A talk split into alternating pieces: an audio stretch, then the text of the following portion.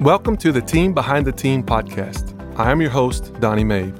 This is the monthly show focused on building conversations around the team based model approach to athletic performance, strength and conditioning, sports medicine, sports science, mental health and wellness, and sports nutrition.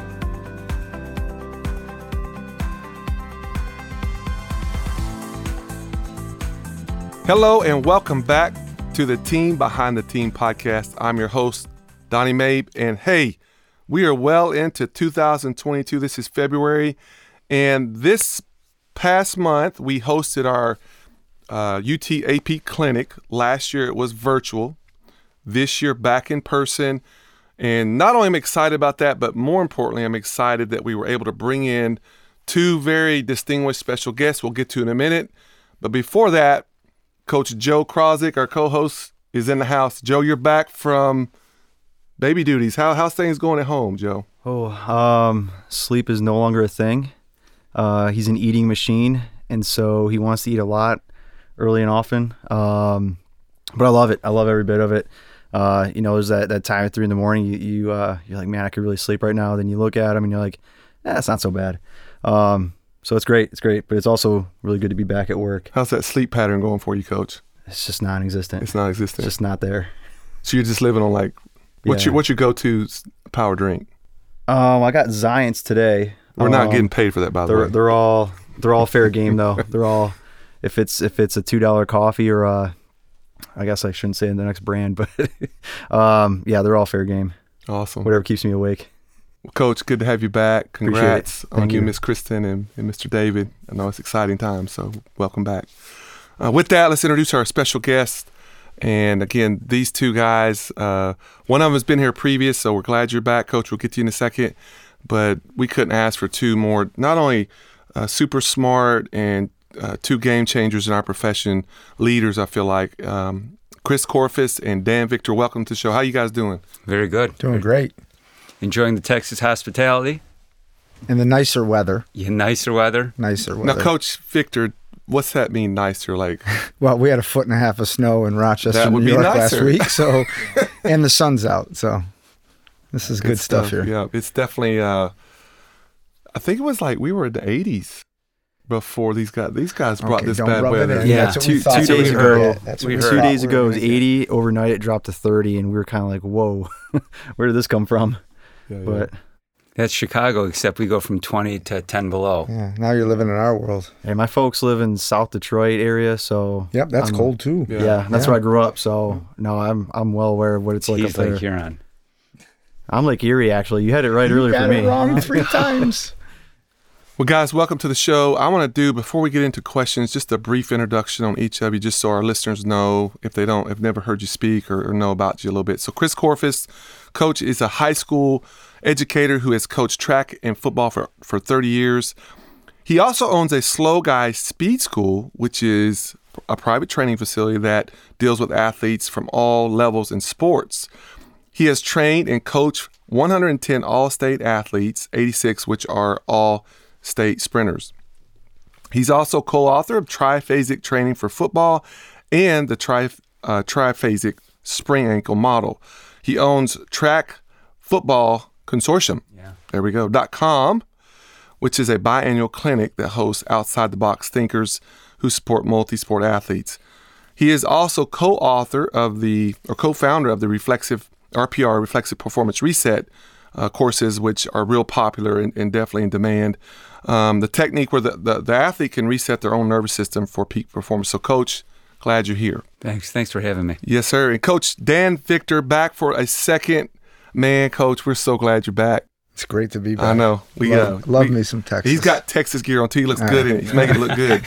but real quick, just uh, Coach Dan Fichter, just a, a guy we love and adore, and we're glad he's back. He owns and operates Want to Get Fast Power Speed Training, a performance training business in upstate New York area that offers training to elite athletes. Uh, Fichter has traveled the country speaking to numerous coaches in, for on speed training, strength training, and nervous system development.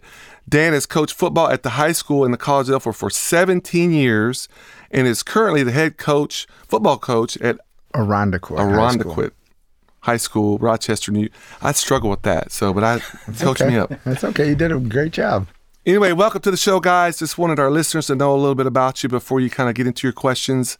Um, Joe, I'm gonna let you kick off the question, so get us started. Appreciate it. Well, Chris, this is your first time on the show, so you get the honor. Um, can you take us take a moment to introduce yourself and talk about your career path and you know how did you get to where you are now? Well, I grew up playing football, and I was always interested in developing speed because I think I understood that if you run fast, you do better in football. And I think not that my high school coaches didn't do the best that they could. It's just it wasn't what you know I wanted. And uh, I've always been researching back in high school how to get faster. You know, I had the Speed City catalog, and that was my Christmas present every year, whether it's an overspeed rubber band or some kind of made up Vertex machine. But uh, I played football at Northern Illinois uh, and GA'd there, and still that was kind of my passion. And then got a job teaching high school, and they hired me as their strength coach, football coach, and track coach. And you know, I went with what everyone did traditionally. We're going to get in the weight room and work hard and all that stuff. And I was getting my butt kicked, and I thought I got to change. I've got to look at some different ways to get faster, to, so our program can get somewhere. And that's kind of where my path has been going for the last 30 years. Uh, trying to find ways that I could prove that people got faster. You know, put an electronic timer on someone. Let's see if what we're doing actually works. Uh, and that's kind of how I ended up here. Is a lot of trial and error, um, a lot of questioning, a lot of getting rid of stuff that doesn't work, and bucking the tradition, saying, you know, they say this exercise works. That's great. It might work for them, but it's not working here, and maybe it's time to move on. Yeah, absolutely. It's kind of funny how it always kind of goes back to our high school days, like our first experiences in the weight room, and you think back like, okay, like this is the way to go, and then, you know, everyone's like, it seems like that new generation moving forward, like, no, it's got to be different now because that, you know, it's just not either how it should have been. And I don't, I don't, you know, that's no knock on any coaches back then, but. Um, yeah, it's amazing what you grab onto as a young age. I remember Yeah. I was in eighth grade and we went to the University of Illinois football camp, you know, because you went to your state football Yeah. camp. And we went to the Illinois weight room, which was back in the day underneath the stadium, you know, nothing like what they have now. And the strength coach got up and said, Mitchell Brookins is our fastest guy. He's a 4 4 40 and he squats 500 pounds. Therefore, we all need to squat 500 pounds. And I thought in the back of my mind, I've got to find a way to get to 500 pounds because then I can run a 4 4.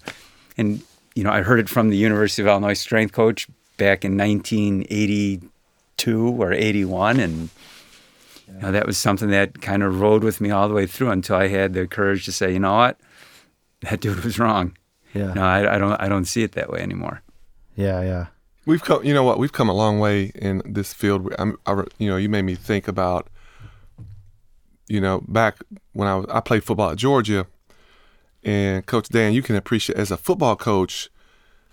Back then, we had our strength coach was from Pennsylvania, Coach John Casey, and they didn't want cameras in the room, and they lit, they literally cleared out this storage shed under the track stadium that had no windows mm. and they could get us in there and work on us and do all kind of stuff to make us tougher. And I mean, it was just a different like today you have, you know, trainers and social media and all that. It's just it's just come it's just changed so much, Yeah. you know. Again, back then it was more about the toughness and then can you outlast. Yeah. There was really not a lot of science to it, so it's come a long way And good good ways and bad, obviously. So anyway, yeah. And then Dan, I know you've been on the show before. Um, once again, welcome back. Uh, if you could just give us a quick recap of uh, kind of where you came from, but a twist to your to your question here is, uh, what are some of the new things you're diving into? Like, what's what's kind of got you excited right now? Oh boy.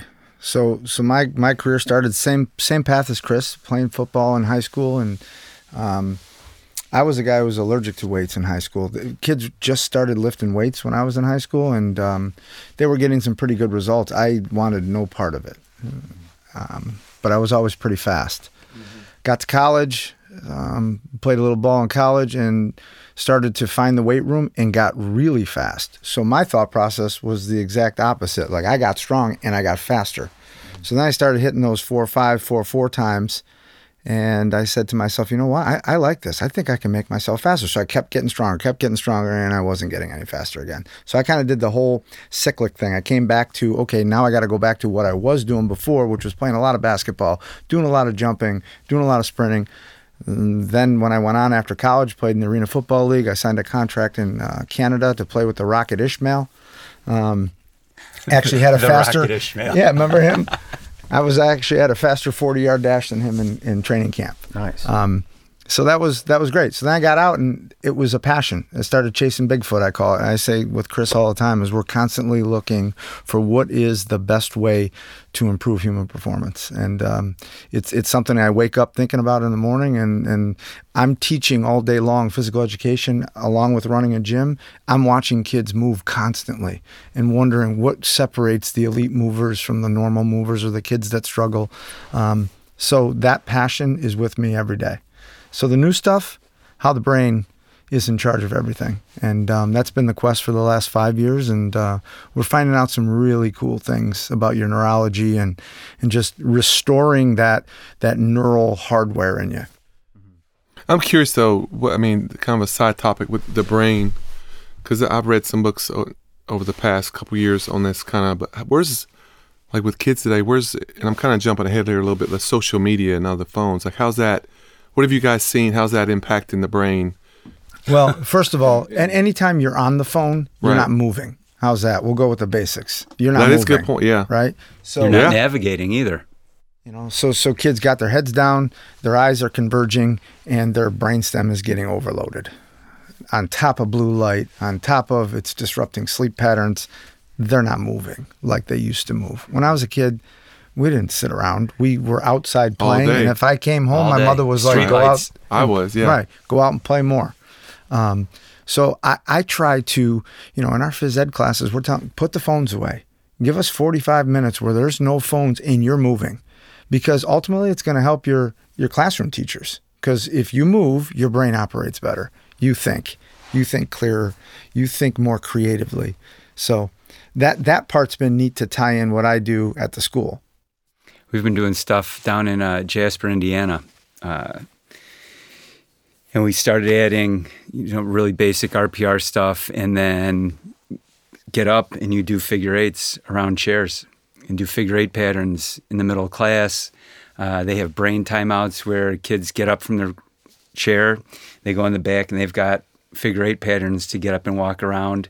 Uh, and when they feel like they got it, they come back and sit back down. They've been having these incredible changes down in that school district. Uh, so it's kind of cool. Just waking some brains up, just waking them up. You know, there's the assistant superintendent there. His name is Glenn Buechlein. Uh, used to be power bench press champion of the world. I think he's the first guy 242 that benched over seven. Uh, but he's into, you know, what can we do physically to make our kids better? And so he's bringing in all this stuff. And, you know, instead of talking about it, we're going to do it. And so he's a superintendent walking around, set up the chairs. I don't care. We're going to make these kids move. We're going to do this stuff. And so completely throwing away traditional school and we're going to move. We're going to get up and move in the middle of math class, get up and move in the middle of literature, whatever you're doing, get in the middle of science in third grade. Uh, and he's been having these great improvements despite the phones and COVID and the lockdowns and all that other stuff. That's just so important because Dan, I was with you when I learned this. Um, you know, from birth till about two years old, that that input from blue light is uh, about as addictive as cocaine is. And so, I mean, you have iPads these days where parents kind of, you know, have their kids watch a little movie or something and calm them down. But, you know, what they're really doing is they're just addicting kids to these screens. So it's unfortunate, but for a lot of kids, it's probably not even their fault, you know, and then they, they come to us at a later age, whether it's eight years old or 12 years old or whatever.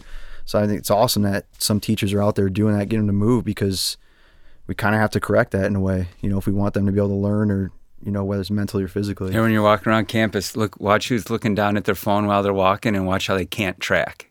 They drift. Once you look down at your phone, you instantly start to drift. Yep. Yeah, absolutely. It's a it's a neat time for you with your son. Oh, yeah. So now you can watch the motor patterns develop. You can watch the neurology develop right in front of you, and it's like a it's a teaching aid. You can just watch it. It's great. Yeah, it's it's been fun. I was telling Chris uh, earlier, you know, whenever he starts eating solid foods, I, I want to get into more textures.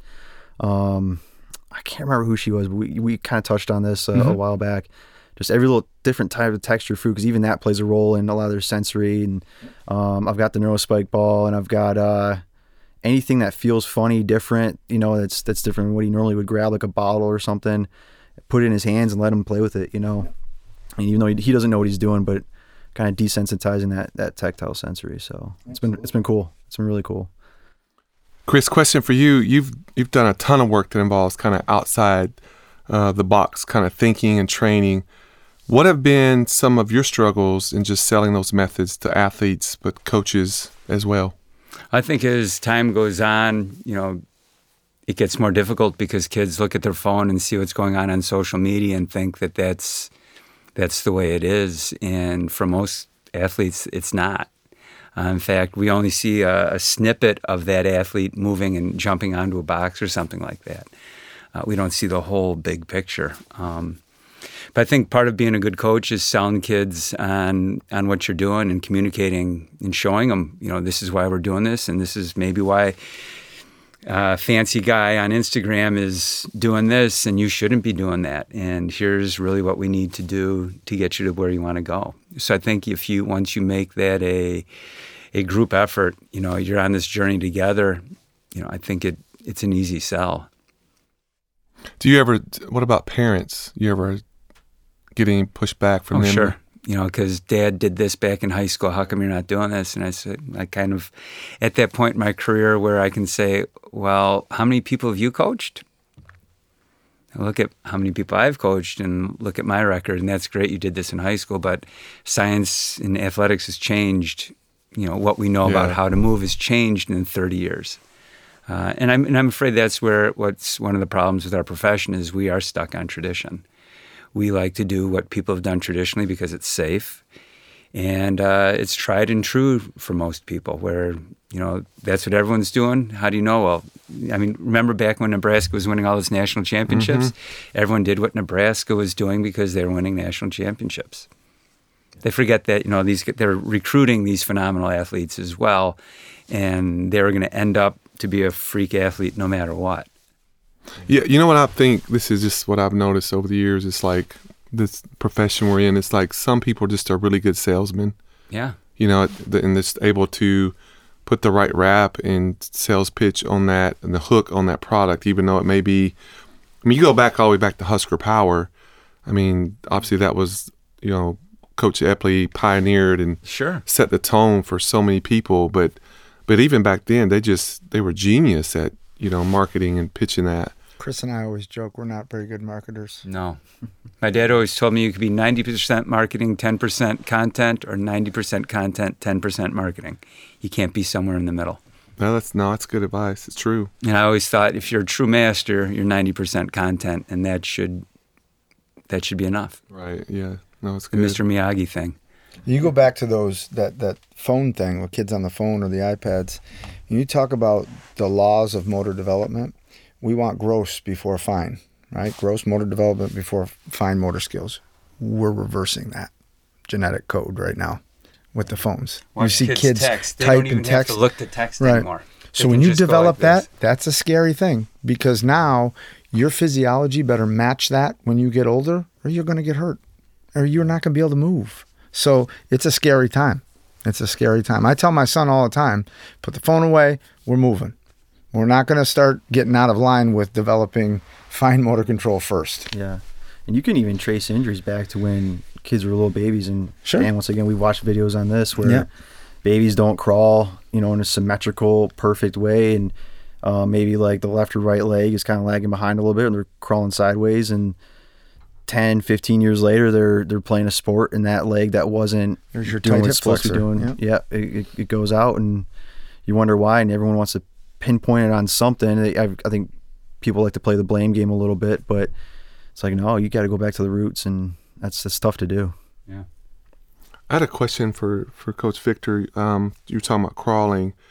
Last time you visited with us, it's kind of stuck with me, Dan. It's just the whole, you know, the gait patterning of, you know, the we, we were kind of talking about as a staff before this podcast today, but but it's it's definitely something I've taken away from you with my tennis guys of getting them out of that just bilateral position and more more split stance. Can you kind of elaborate again on, on kind of like the thought process behind that? And Yeah, we're hard hardwired for gait. I mean, it's the most. If you're going to evaluate somebody's brain and, and see how healthy it is or how robust it is, it's how you walk, right? So when you put one foot in front of the other, and your brain has to communicate, right hemisphere, left hemisphere, cerebellum, all these things come into interactions with muscular system and skeletal system.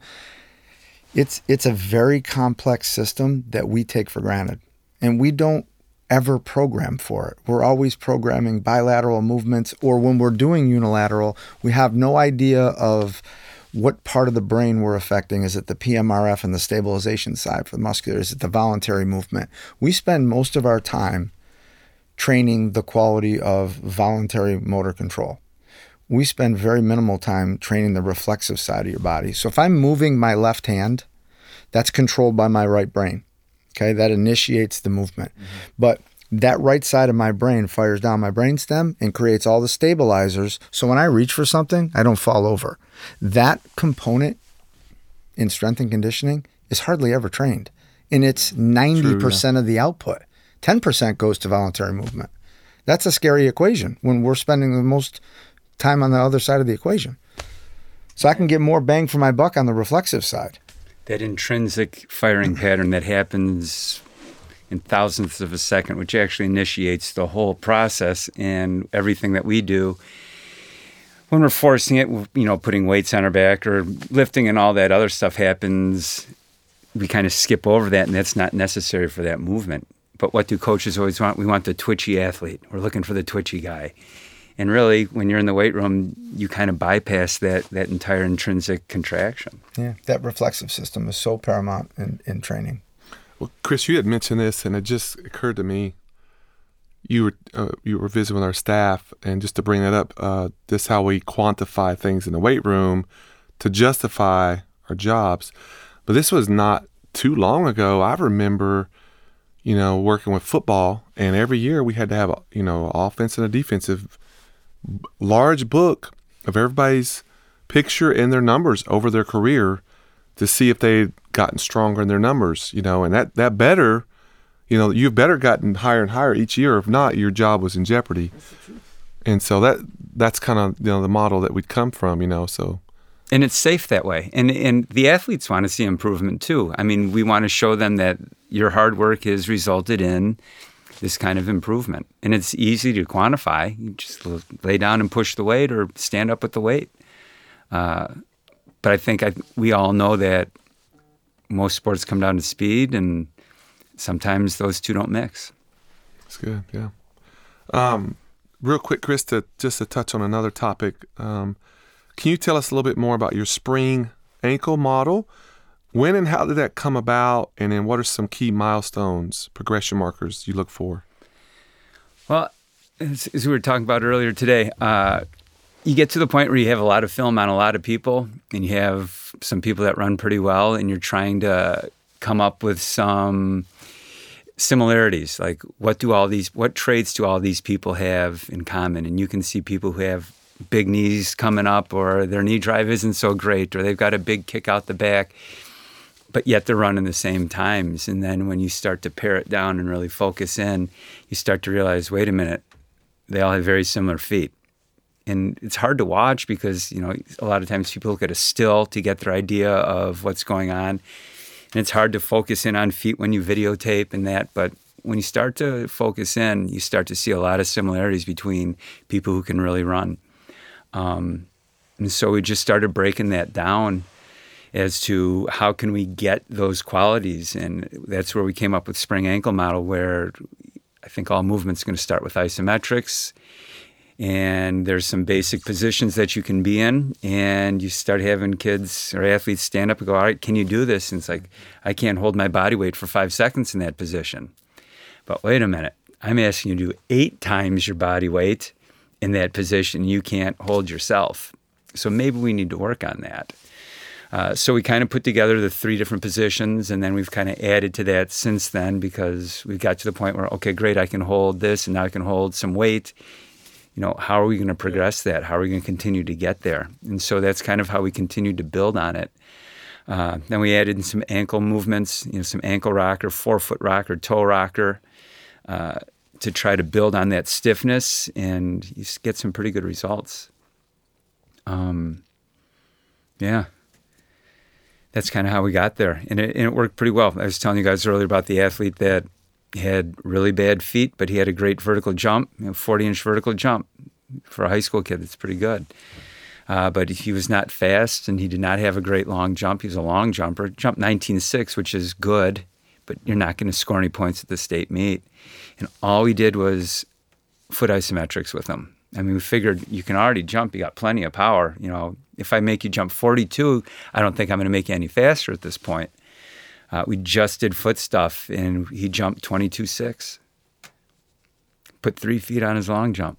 I mean, you got to think about you. Maybe if you ever work with throwers, right? And we, we we've got obviously a, a really good thrower here, Trip, um, at Texas, and we Ryan Crouser through here. But those guys, could you imagine? I mean, you imagine when they're throwing that 16 pound implement, right? Right. And it's that last bit where they flick it with their hand to get that snap for it to sail, right? But think about your feet It's the same thing. We're If trying you don't create have that same dynamic- snap.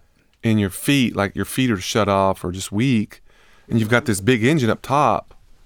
And then if you have a, I call it a directional foot, and it's something that we've been working on recently, but where your foot is pushing you to. Like if you can't make it through to your big toe or inside edge or whatever you want to call it, you're pushing somewhere else. That way.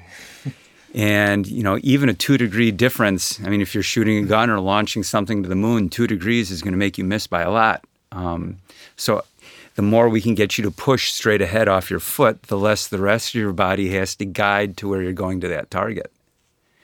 So the more we can get our feet to do, the more the rest of your body can play the sport. And that's kind of how we, that's how I communicate that with people. It's almost like a leak down there, like Yeah, it just huge goes wherever, right? It's like water finding a crack, right? You dump water on something, it's going right to the crack. It'll find it, right? And that's what energy is going to do. It's going to f- spill out the leak spot. And I'm not saying people go out there and say, I'm just going to change my foot pattern when I go sprint and consciously do that. That's not going to work. That's going to slow you down. I mean, there's a process. You have to earn the right to get to that position. And I think that's kind of what we tried to build in the spring ankle is a developmental process to get to that point where your feet do most of your work. Yeah, we had a, you know, as a young coach, this is a kind of a funny story, but we had this young lady from Hawaii back when I first started coaching that at Colorado, and she was from there and went to school there. And my wife and her were good friends. And one day she came in and uh, she had sandals, like she had some like flip flops on or something. And I looked down her feet, and I was like, "Oh my gosh, what's wrong with her feet?" And they were just completely like splayed open, real wide, like like duck feet. And now, as I've gotten older and you know, obviously learn more, like our feet are so unhealthy. When you see those toes just all cramped together, and these all these fancy like shoes we wear today, where's your, your With an your- elevated heel. So you're jammed into the front of the into the front of the shoe. anyway? So you, you made me think of that like our feet are so like the the what we put on them, they're just they're just set up for weakness, you know. And it's the first thing that touches the ground. So it's the first ground interaction for your brain to perceive as a threat. So instantly it's going to start the chain of, uh oh, what's going to go wrong? I mean, the, the bottom line in all training is, is your body's ability to absorb force. If it can, you're going to do some good things. If it can't, bad things are going to happen. Yeah. It's going to displace somewhere else, and then it all goes to hell in a handbasket. I mean, if you watch a good football player hit somebody, right? They're, they are their ability to absorb force is more than the person they're hitting. So bad things happen. Yeah, and uh, you know, in my opinion, a lot of like the overarching themes. So we talked about the ankle, uh, the spring ankle model, but with like RPR, neural warm up, um, neural testing, like what we did, uh, you know, about a year and a half ago. It seems like a lot of this is very like it's all proactive stuff that we're doing. Um, and and I kind of have a two part question for you guys. Um, as much you know proactive as it is, why does it always feel like we're so reactive with you know the bad things happening, right? It feels like we're always kind of correcting stuff. When on some of these methods, I feel like, we, man, you know, if we could just get to these athletes earlier, and obviously we can't. We work with a certain population, and at some point they're kids, and that would just get weird. But like, y- you know, it, it just always feels like as, as proactive as we are, we're always a little reactive. You know, why? Why do you think that is? I think when the That's a good question. I, I- I think when when things come out, Like let- let's just take a look at the posterior chain, right? Everybody's training their posterior chain. I don't think there's a group out there now that's saying don't train your posterior chain. Right. Yeah. Have our hamstring injuries gone down? I, I don't think so. So, okay, let's check that off the box. That ain't it. That ain't it. That could be a part of it. But my thing is, is I, I think that's controlled in your brain at the brainstem level. So your brainstem is responsible for that flexion extension synergy in your body. And if that is disrupted by a faulty gait pattern or a compensation pattern that's sunk in, I don't care how much of your posterior chain you train, the body's going to go with what it can do. and where it feels the safest. Yeah, and if you get really strong in a bad pattern, you're just really strong in a bad pattern. Um, so I think as as RPR kind of spilled out onto the scene, we're starting to understand that you can make these neurological jumps and, and create this neural organization to your gait that makes you more efficient as a mover. Forget a weightlifter, forget uh, whatever else you're doing, just a more efficient mover um, with a healthier brain will create less injuries because now your body is able to withstand the, the perturbations that are going to happen in sport. Where, you know, if you're doing just weight room work, your body is not prepared to go every which way. It's just not. I think we get this desire to get strong and we grease the groove, and that's not what sport is all about. It, you shouldn't have you shouldn't have a groove greased Yeah. if you're playing sports because if something goes wrong, you miss time something like that, that's where you blow up. Yeah, it's interesting. My you know my background isn't necessarily exercise science. You know, I I went to college, got a poli sci degree just so I could get in the Marines and, and get moving on with my life and, and just get out to the Marines. That's what I wanted to do. And then I did my master's after that and came here and interned and everything. And it's interesting when I talk to interns now. You know, something I learned along the way is not many interns know the difference between a closed skill and open skill. And what you guys are talking about, the, difference is right there. Like the weight room is very close skill movements.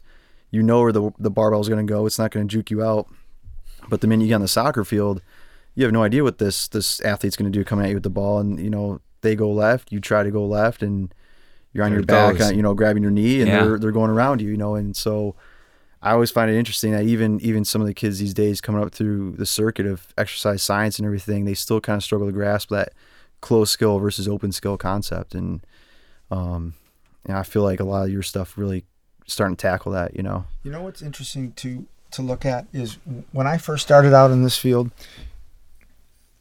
rehab and performance training were at a this right. They were they were at each other. I don't want to do that. You guys do that. Yeah, you guys do the Swiss ball. And then if We you don't tried to do the. Swiss ball, they came after you. Or if you tried to jump, if you tried to go to the other side, it's like, I saw that in physical therapy. I'm not doing that crap. You're But- just pulling the rubber band. But It's now like- I think it's making a full circle. Like if you look at it now, if you take a look at just concussion research, okay, well, people who can see better don't get concussed. Hmm, that's not strong neck muscles.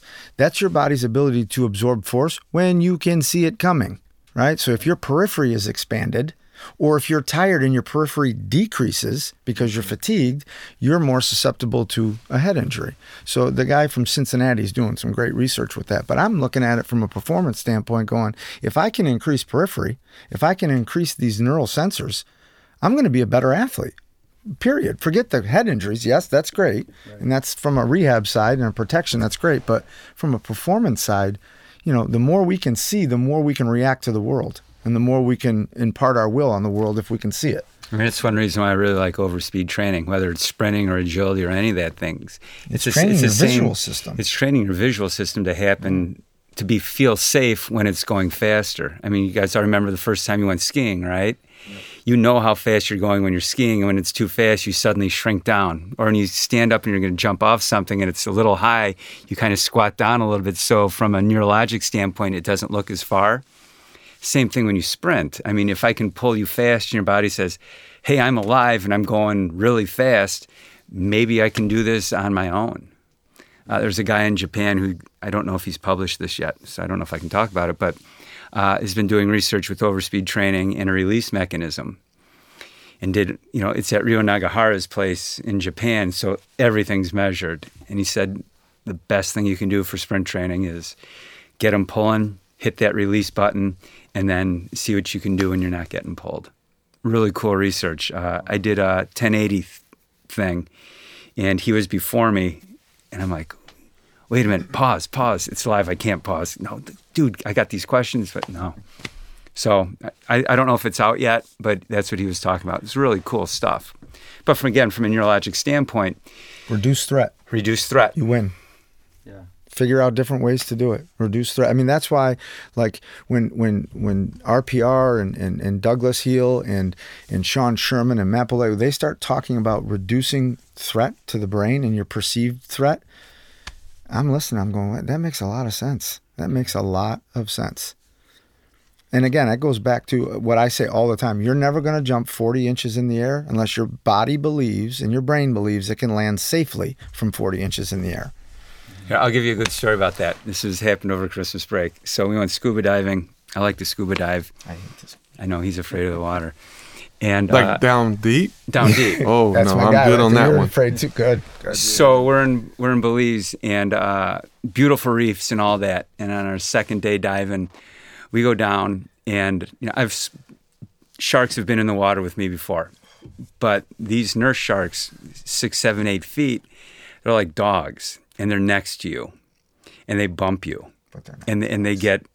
Not They're, bumping you. So the first, and that first time that that had happened, I can't tell you anything about that dive because I was conscious about that shark bumping into me all the time.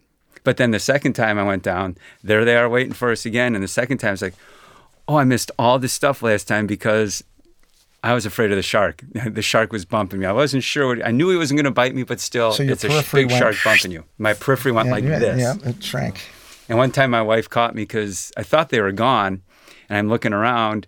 And then here he comes right in front of my face. And I kind of jump, and my wife's like laughing at me. It's like, but it's a shark. It's a big shark swimming close to you. I couldn't tell you anything about that dive, anything I saw other than the three large nurse sharks.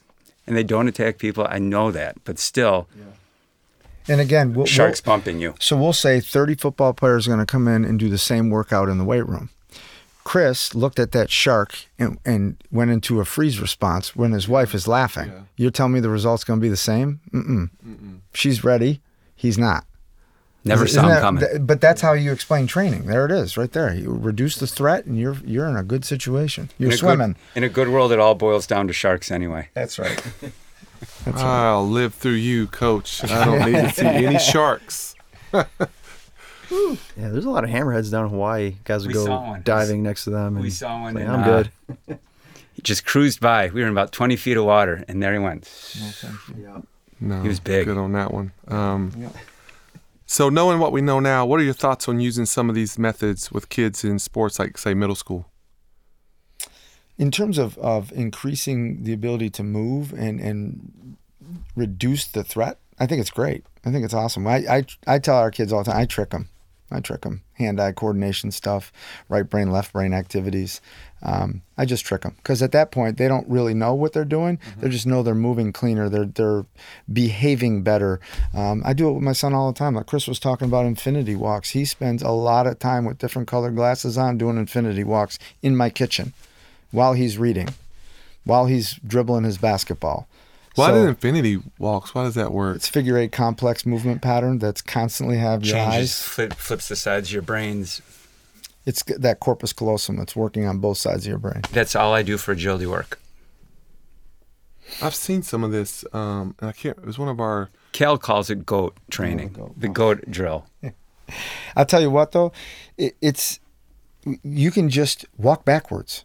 Walking backwards is a phenomenal neural reset. Fantastic. We do it in between our flying tens. Um, we had our phys ed class do it. That's part of their warm down. They walk backwards. The kids love it. They're laughing, but some kids struggle to. They're constantly looking over their shoulder, but your brain's got to concentrate on exactly what's going on. So now we got increased cerebellum activation. If you think about the foot and how it's going to hit the ground when you walk backwards, it's exactly what happens when you sprint. No, you do gotta when you're walking backwards, especially like I'll we'll use that on like hill training, walking backwards. You definitely got to lock in mentally, or you'll you'll be on the ground. I have the parents, the middle school athlete parents that show up with their kids to do assessments and things like that. So, coach, what, what, what can we do? What you know, I want my my son wants to be this. How can we get him there? So, well, go to the jungle gym, go down to the park, Hang around. make obstacle courses. How fast can you get through the obstacle course? Go out to the forest preserve, go sprint through the forest because now your periphery has to pick up all the branches and eventually you're going to have to pick up your head to see where you're going to go. And it, you just kind of create this sense, this awareness of everything around you while you're trying to make things happen fast. And you learn. You learn where to put your foot. You learn, well, that's a big thing. I, I got to jump that differently. Uh, and that's the ultimate and basically what what we do. I mean, you watch a dog go sprint through the forest. Have you ever seen a dog look down to see where its feet are going when it sprints through a forest? That's ideally what we want to develop. And you've never seen your dog trip, have you? No, I have not. you kind of remind me of the the story you're telling when you. You want to talk the- about sharks again, don't you? No, dogs, dogs, dogs. No, I'm, I'm good. I'm gonna live through you. but some of the old like Russian training tapes, the, some of the Soviet and Oh, they um, did that a lot. Like they out in the woods, like you know, running across logs, grabbing trees, swinging, jumping off ledges. Be an in- athlete. Yeah, and for lack of a better word, because it's the most popular word in training right now, robust. You're trying to become more robust of a mover in terms of all the different environmental factors that go into where your foot hits the ground, when it hits the ground. Disturbing that process makes you, again, help you prepare that threat level. Yeah, uh, we recently had.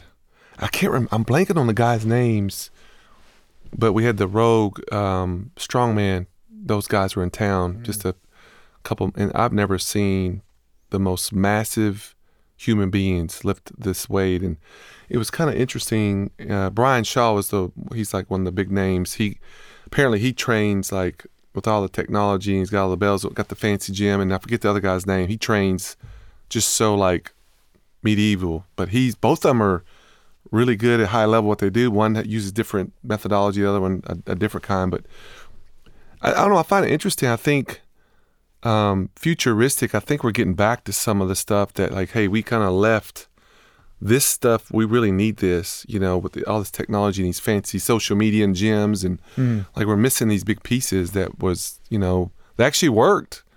And Yeah. the body, the body needs that kind of training. We're missing you the moving piece. Right. it's crazy. We're movement coaches, and we're not moving.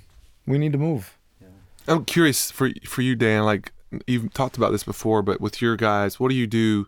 Simple things you do in the weight room. You mentioned like marching before. Anything else? Yeah, our, our whole weight room stuff during the season for football, and I'm the football coach, is outside.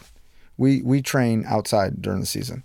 So we have water bags, we have um, Mm-hmm. water bags plyometric are great stations. Yeah. Now, what? Wait, go go a little further with that. like a Let's- water bag, so it's on your back. Maybe weighs 15 pounds, Yeah. but it's got water in it. You can change the. So actually, the more water there is in there, the slower it happens. So the less water in there, the faster Yeah, you have and to. it- Re- the, the weight shifts. So so most people, and I, I tell people this all the time. So when you train acceleration, right, and everybody trains it, you either have your hands against a wall and you're doing your your normal track drills that you do, where you punch your knees up, or you're pulling a sled, or you're running uphill. Those are the ways that people train acceleration, right?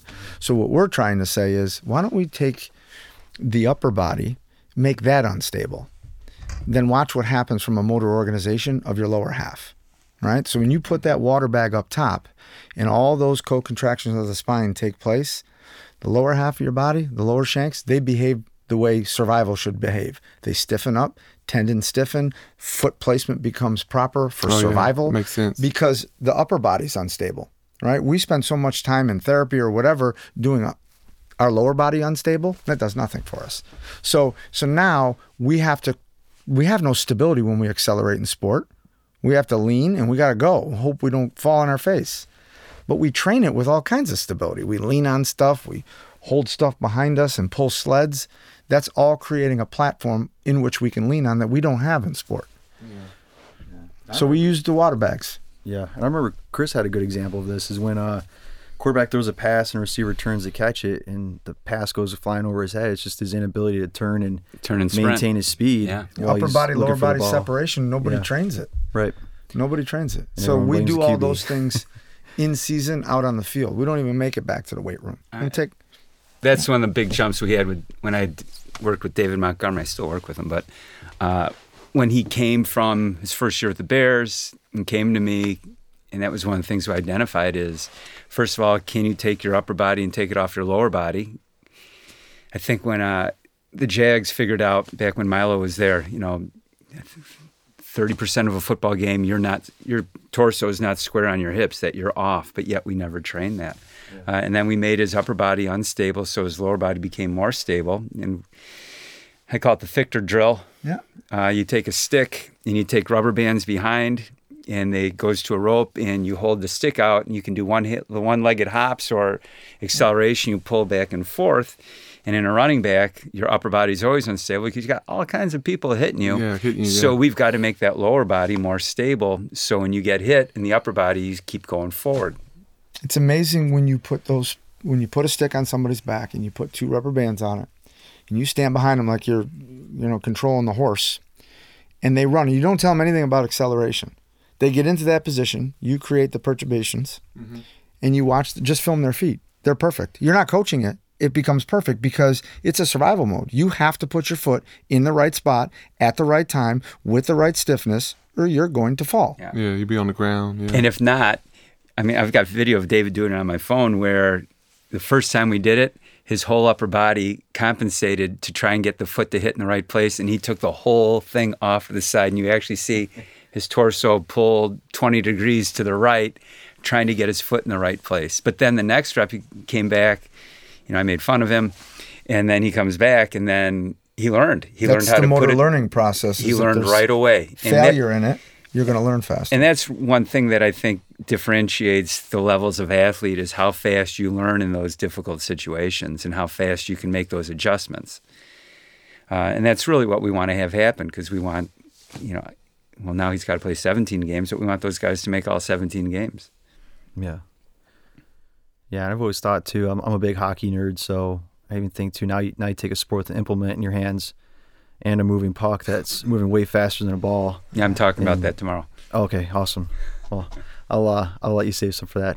Yeah, I mean it, it's just I mean the speed of the game. I when I started playing when I was getting a little older and eventually had to stop because I just wasn't good enough. But I mean the speed of the game is just so fast, and to have that ability to do that, you can see the difference between the best players and the worst players. Like a Connor McDavid, the easy example.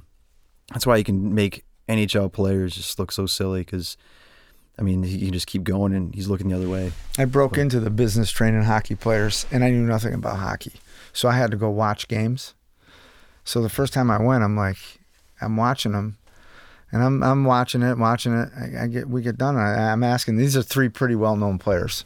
I'm like, you guys play for 30 seconds. How hard could it be? And they're laughing, they're laughing, and and then I started to study it a little bit, and I'm like, wow. It's The- a pretty dynamic game. Yeah. And you got to have your head on a swivel. Your periphery better be good. Your hand eye coordination better be there. Your stiffness better be there at the right time. So there's a lot of different qualities to go into it. And uh, you take a guy like Brian Gionta and you put him in a 20 yard dash, he'll blow everybody's doors out. He's unbelievable. He could be a punt returner in the NFL. That's how fast he was. Oh yeah. Um, and that's how he played on the ice. It was unbelievable. Yeah. There's a video of Gretzky racing three other athletes. I can't remember their names um, off the top of my head, but I mean, he blew them all away. None of none of them hockey players. One of them was more of a runner than anything. I mean, would have put Brian Gionta again. I was training some fast dudes at the time, and Brian Gionta Yeah. would come to those workouts and run with those guys. I mean, an athlete's an athlete. Yeah, that too. An athlete's an athlete. They can move and they can adjust to whatever their environment is. I'm curious. The part of my kind of story of getting into performance years ago was just kind of like the weight room was starting to really take away from just being a good, you know, a good ball player. I mean, in, in your guys' experience, like what what are some things you if you, you you see a kid like maybe this this pro football player that you work with, what was his name? again? Dave Montgomery. I'm sure this guy's strong, right? Yeah, he's a 60 foot shot putter. Yeah. How do you know like whether it's he throw it twice? Holy cow. That's a lot, yeah. How what what is some things you look for if maybe somebody's overpowered or they're just not the weight room or starting to take away from from the actual game? Like what do you how do you th- recognize that? Is And- it powerful enough? Like if I made, if I took someone like David and I made him stronger, I don't think it would improve his game at all because he's already strong enough. Mm-hmm. Can I make him move the bar faster? Well, he already moves the bar really fast, so I don't think th- he's done that already. And I, I don't have actual numbers, but when you watch it and you've seen other people move the bar, you go, yeah, that's good enough. You know, I don't know if, but yeah, Yeah. when you watch him move, you go, ah, there's something, there's something, there's something. So you, you actually watch them move and you film it and you break it down and say, here's something, here's something, and here's something. Um, DB Hammer came up with are you a neuro rate athlete where your body can turn on and turn off very quickly? Or are you a neuroduration athlete that is just pure You're maximal grinder. strength, right? And then there's right in the middle where this neural magnitude, which is explosiveness. I think you can actually watch somebody walk and tell which side of the equation they're on. Like you watch David Montgomery walk, he's right in the middle, man. He's he's right there. He's strong enough. He's got the twitch. He's got the ability to turn on and turn off rapidly. You watch some of these high school kids that come in that are really strong, they're stuck on the floor. They're stuck on the floor just by the way they walk, right? Their their neurology is just slow because they're bilateral movers. Um, so I think watching people move gives you a great idea of how you should train them. I mean, even when they stand, you can see how someone stands. You go, yeah, I got an idea what this person does. And my fear is with high school athletes, especially high school football players, is I see this can't straighten their arm, so they're in constant flexion, and then their shoulders roll forward because they've bench pressed and curled way too many workouts. I know that kid can't move just from his shoulder posture. He's going to be tilted over way too far. He's never going to be able to sprint. He's going to kick everything out the back and almost fall. He's in, he's in a true stumble pattern instead of getting up to sprint. In our in our small little world that we have with Cal and Chris, myself, Matt Van Dyke, we call it one set of one. One set of one. You walk around like this. That's a one set That's of a one. one set of one guy. That guy is not going to be running away from anything. He's That's running to you. One set of one. One, set, of one. I like it. I like it. So, I mean, I feel like it's safe to say a great deal of your work involves, you know, a much deeper understanding of central nervous system in the brain as it relates to, you know, development, performance. You know, I, you know, my question is, like, where do we go from here? I mean, I feel like, you know, athletes today have a lot different habits and patterns than athletes ten years ago, Three Um, years ago. three years ago. Uh, you know, beside we kind of we already touched. Think on the of the lack but- of tendon strength that was not developed from not walking for 18 months because you've been locked in your basement in front of a computer. Yeah, absolutely. We saw that coming out of track season last year where we were locked down a year and then the lovely state of Illinois gave us a seven week season in June last year. But we had to deal with kids that hadn't done anything for an entire year. Oh yeah. and how are you going to bring them back to that and, and what happened to muscle atrophy uh, tendon strength ligament strength uh, aerobic systems you know all the different cycles and think of the junk they pumped in their body staying up till three in the morning every night just completely and i think we're going to feel that pinch for a generation and I don't care if you're a kindergartner or a ninth grader or a senior going through that. I think that is something that's going to leave a lasting mark on our athletes.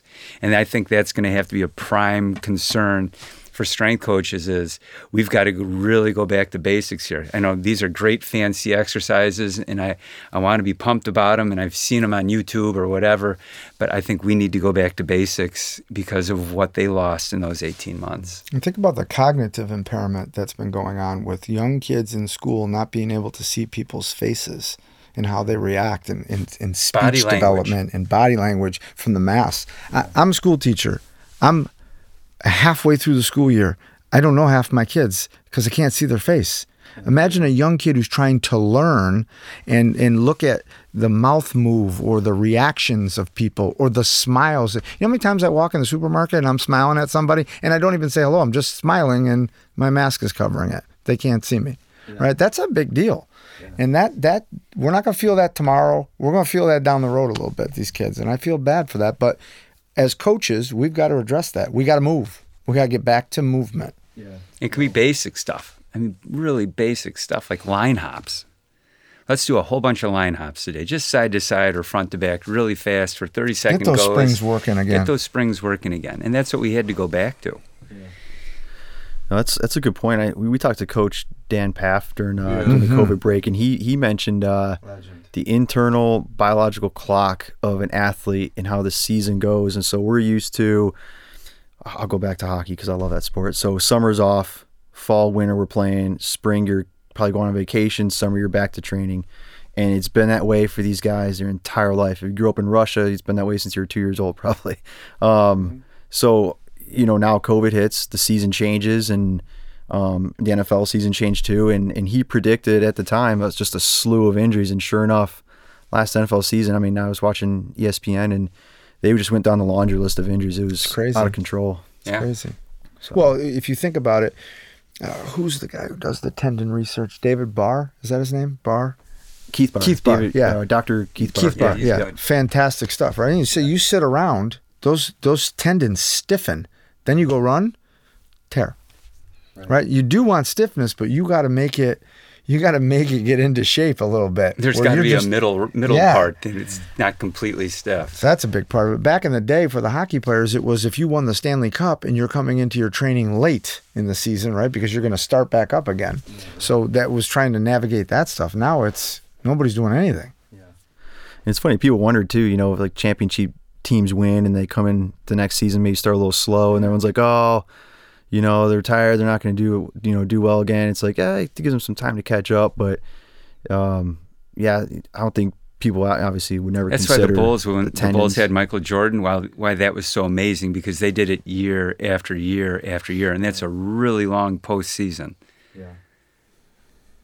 Yeah, I know we're going. You know, we're we just started a new semester here, but I know one of my teams, volleyball. We've gone through 18 months of just being in season.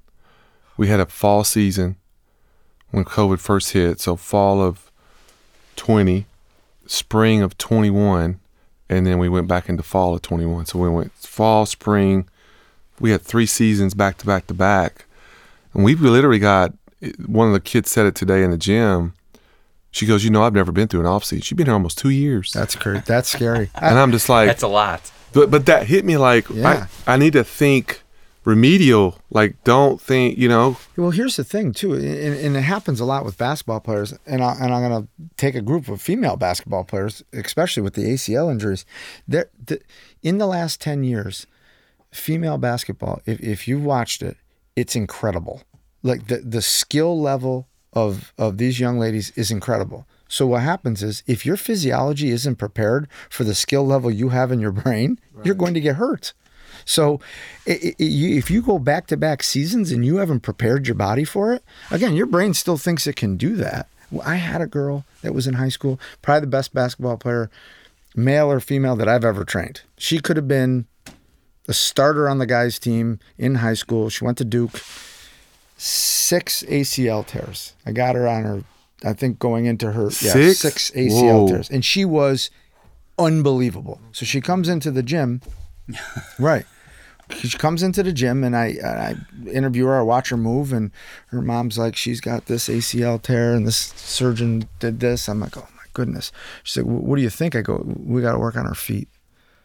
She said, no, no, no. She tore her ACL six times. I'm like, okay, we're going to work on her feet. We all we did that off season was strengthen her feet. Vertical jump went up. She's like, I've never, I've never felt so good. My knees feel great. But so her career ended because one of the one of the screws in her knee rusted, had an infection, and then they had to go back in and clean that out. Then she was done. But she put on four inches in her off season of just stimming the bottom of her feet, getting in sand and getting her feet strong. When people were telling me, "No, you can't do that because Yeah. we're doing it for a different reason," right? So we developed her feet. Knee issues gone. Oh, so you have to prepare your body for for what skill level you want. So, question kind of to add to that, where, where's your thoughts on this, like multi, like young kids, multi sports kind I, of I develop- like them playing sports. yeah, instead of just one? Yeah. Yeah, multiple seasons, change seasons, change sports, take a break. play in different environments. D- d- But this idea to travel, you know, you, we're, we're asking adolescent kids to go travel and go play seven games in a 20 or 48 hour period of time. I've done that. I've taken that class. It's no fun. That's what professional athletes do. I mean, that's really what differentiates professional tennis players, golfers, even NFL players is how well do you travel to play one game. And we're asking our kids to play six, seven, eight, 12. My son this weekend played 14 volleyball games in uh, 48 hours.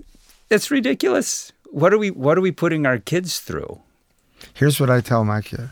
He plays basketball, lacrosse, soccer, flag football. He plays everything. And on a Saturday, I get up in the morning and I don't stop moving, taking him places. At the end of the day, we go and train. And he asked me, Oh, "What am of those parents. What am I doing?" I go, I, "I don't care about what you're doing right now. I care about preparing your body for what you're doing mm. because you're not doing that. You're all you're doing is playing. We got to make sure you're ready for it. And it's not like we lift heavy weights. We just do movement things, make his brain work, understand that type of communication that needs to happen between his growing body and his brain." And, and some of the coaches will look at me, oh, you're that dad. I said, no, no, no. I'm doing it to protect against Yeah. that because th- what his schedule is will hurt him down the road. Cal kind of put his son through that, where Cal was overseeing all these games and all these travel games, and was putting, oh, what's it, Omega? He was Omega waving him to Yeah. check him and all that, and Cal would pull him. He said, You're done. You're done." He was, But Dad, we're, we're going to whatever. You know, no, you're not. We're staying home we're staying home this weekend. Save a trip to the ER. Yeah. Yeah. It's crazy. It's, it's What's crazy. more the money driving it, not it's the revenue, not what's best for the kids. I found this know. out this week. Does anyone want to? In Chicago, this guy told me who's one of these coaches, uh, club coaches.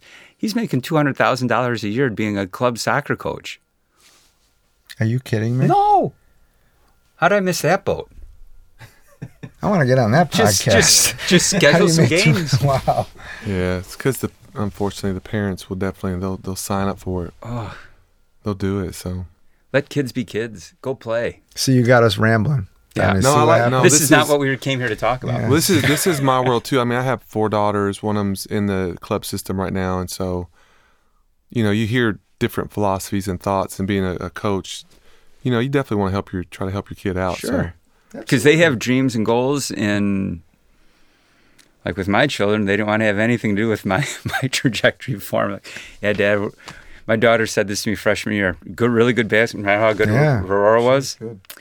She goes dad i'm just letting you know right now i have zero intention to play basketball or any sport in college i'm just playing sports to have fun and be with my friends and have a good time freshman year she came out and told me that That's so good. And Yeah. that's okay. and, and I had to because you know as a dad and you know i'm this strength and speed guy you know i had these dreams of training my daughter and you know just like every other parent because i wanted her to have the same experience that i had in college and uh, she came out freshman year and said yeah i won't be training with you um, i play to have fun and you're going to have to learn to live with it dad Coach, one of the worst mistakes I ever made was trying to coach my daughters. That didn't go well, Dan.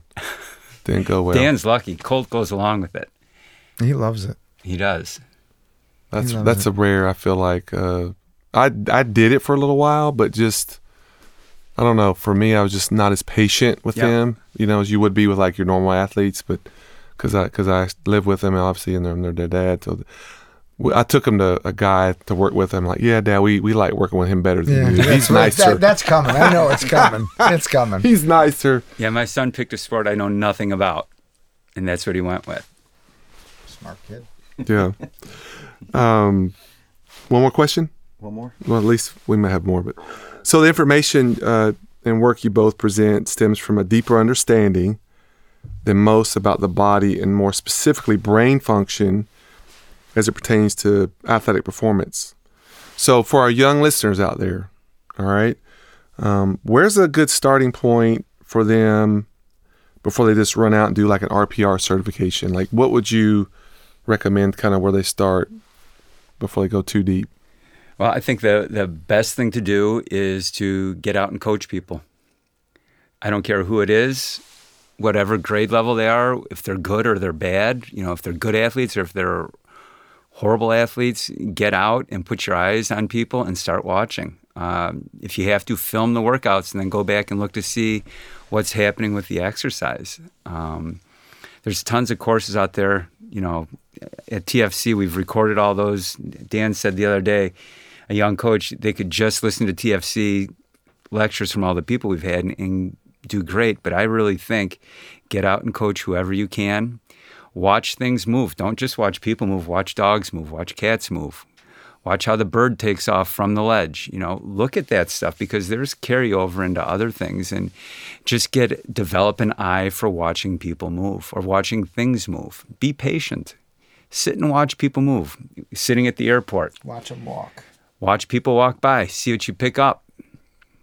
You know, That's you know that's early early in my coaching career, I started taking some neuromuscular classes, therapy, and that's what we learned a lot was just watching gait patterning. Mm-hmm. And you can, and it's funny how you can see things that your eye starts to pick up of what's going on. But you know, I, I've always felt like our interns, even our young coaches here, they do they the best ones are taking classes and courses, but they're also coaching. Yeah. And they're getting both. They're they're taking. Yeah, you got to be in. You got to be immersed in it. Yeah. To see how. So there's a lot of people will come out and have all this knowledge, and you still have to apply it to a human being and have an interaction with them and be able to coach them and teach them and guide them. That's a huge part of coaching, right? You could be, you could hold all the knowledge in the world if you can't communicate with people and and get your passion and have them buy and light their fire you're going to struggle mm. so i'd say learn how to interact with people. Learn how to learn. Go listen to people.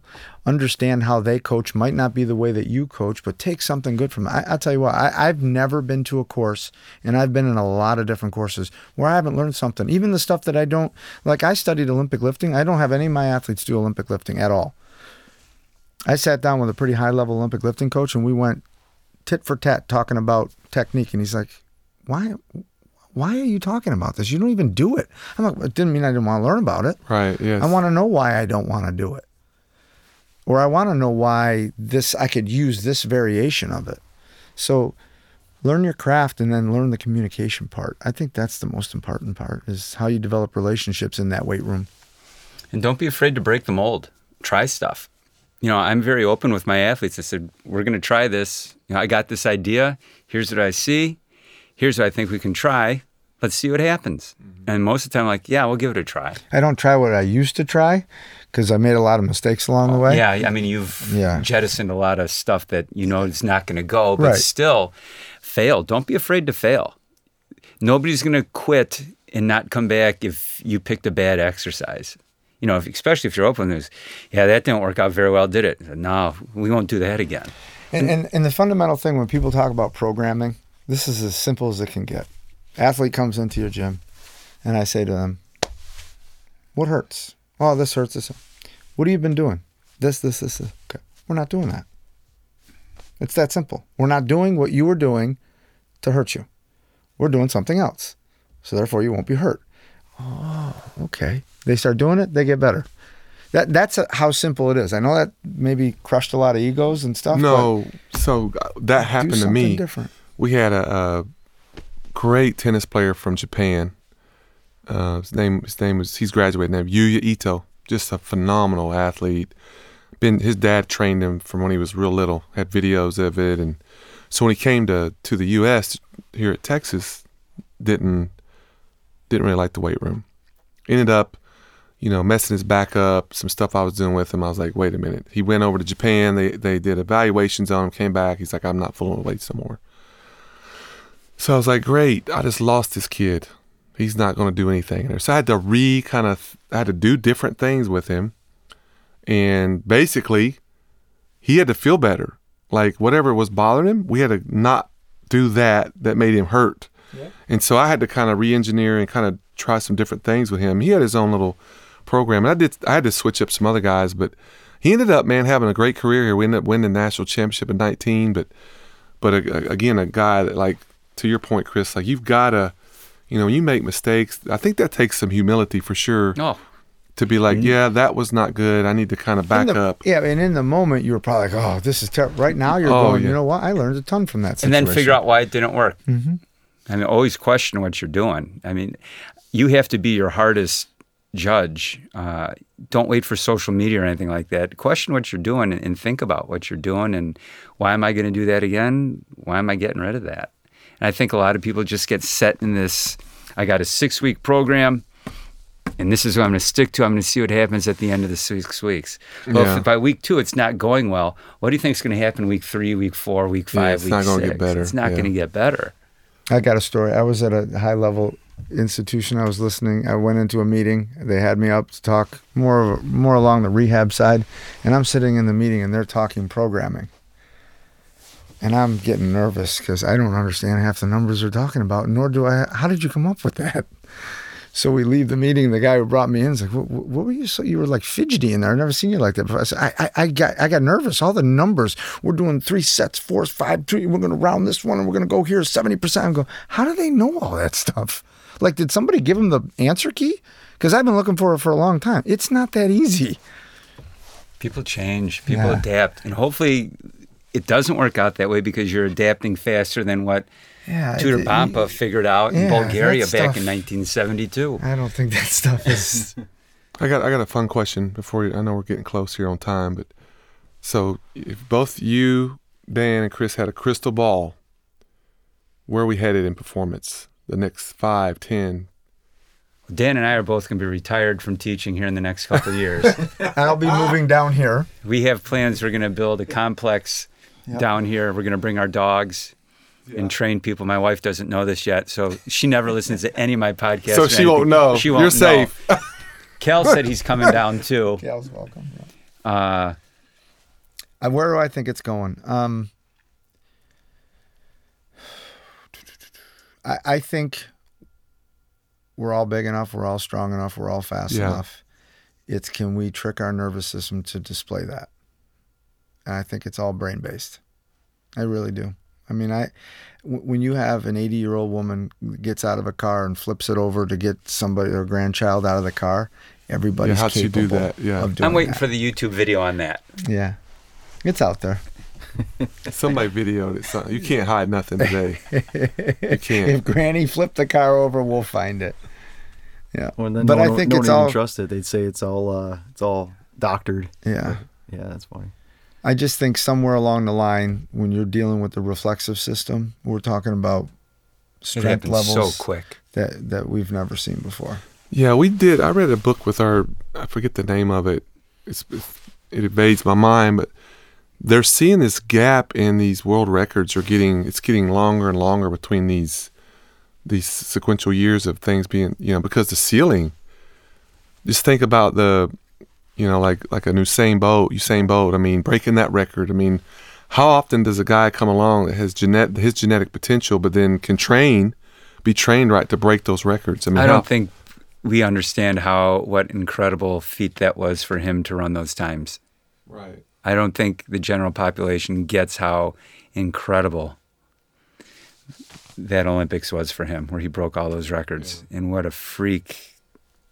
I mean, when will a guy live like that again? You know, I mean, anyway, Yeah, it's it's amazing. It, it, that's I think that's what's fun to do is you think about once you have the knowledge base that we all have here, and you see what some of these people do, and you've seen like some great athletes, and you're like, that's not even close to what that dude did. That's incredible. And you see some of the things that they do, and it's like humans are really amazing, really amazing creatures. And that's kind of like that's a good question to end on because that's our story. We're we're chasing, and I say all the time, we're chasing Bigfoot. I don't know if it exists and how far we can get to Yeah. it, or how close we can get, or if we're gonna get real footage of them. But we're chasing them. He the the book real quick. Uh, Endure, Alex Hutchinson, I think. Have you Okay. read? Have y'all read that book? Anyway, he talks about it. It's a lot on the mind Yeah. and brain, but just I keep hearing our time with you guys is just the great coaches can get those kids to that, just get that next gear, you know, whatever that is, and that's that's that's what keeps us all going. I feel like. Yeah. oh yeah, I think it's that personal relationship and Yeah. the shared journey. Yeah, well, I, th- I think it's interesting what you said. You know, you're chasing Bigfoot, but the funny piece on all that is the information is out there, though. I mean, it, it's all here. I mean, you know, when I did a lot of that work with you and Matt, you know, we're we're pulling information on the brain from stuff that neurosurgeons are reading, and you know, I wouldn't call it routine surgery, but they're they're they already know it. It's already published, and it's it's there. It's just, I think, how willing are we to reach out to these Yeah, places that it. no one else is looking? Like, what rocks are we not looking under? Right. You know, I it was funny because when, when I first started doing some neurology stuff at, at these TFC conferences, people, oh, they it's the voodoo man. You you do voodoo. I'm like, ah. So Okay, now, yeah, I'm a voodoo yeah, guy, and I, yeah. I I'm okay with that. I like Cajun food too. So now we've got names for it. It's if I increase your range of motion by doing some type of neurological trick or a hack, that's a motor performance that I just increased.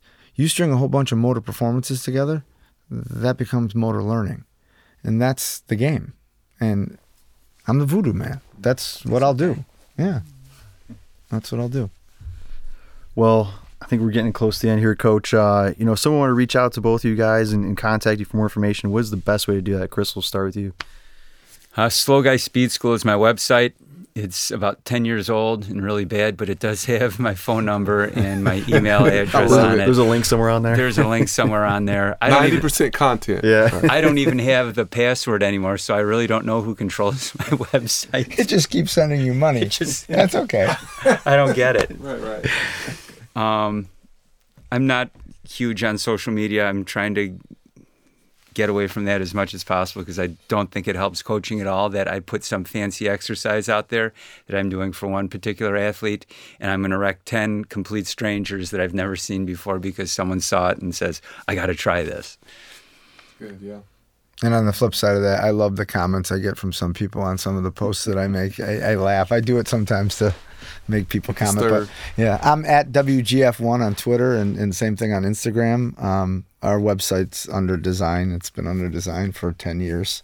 And we both have a ton of content on the Track Football Consortium website.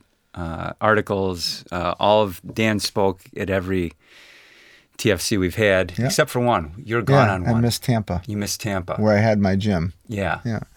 Um, and then I, two guys instrumental for me outside of the RPR stuff is, is Sean Sherman and Matt Bollet with the, the IP course in posturology and, and Sean doing his, his square one. These things are, are they're game changers. They're game changers in the neural world. And um, it's just a, it's a matter of time before it all becomes, you know, it's going to be out there and people are going to understand it. And it's a brain game. Yeah, absolutely.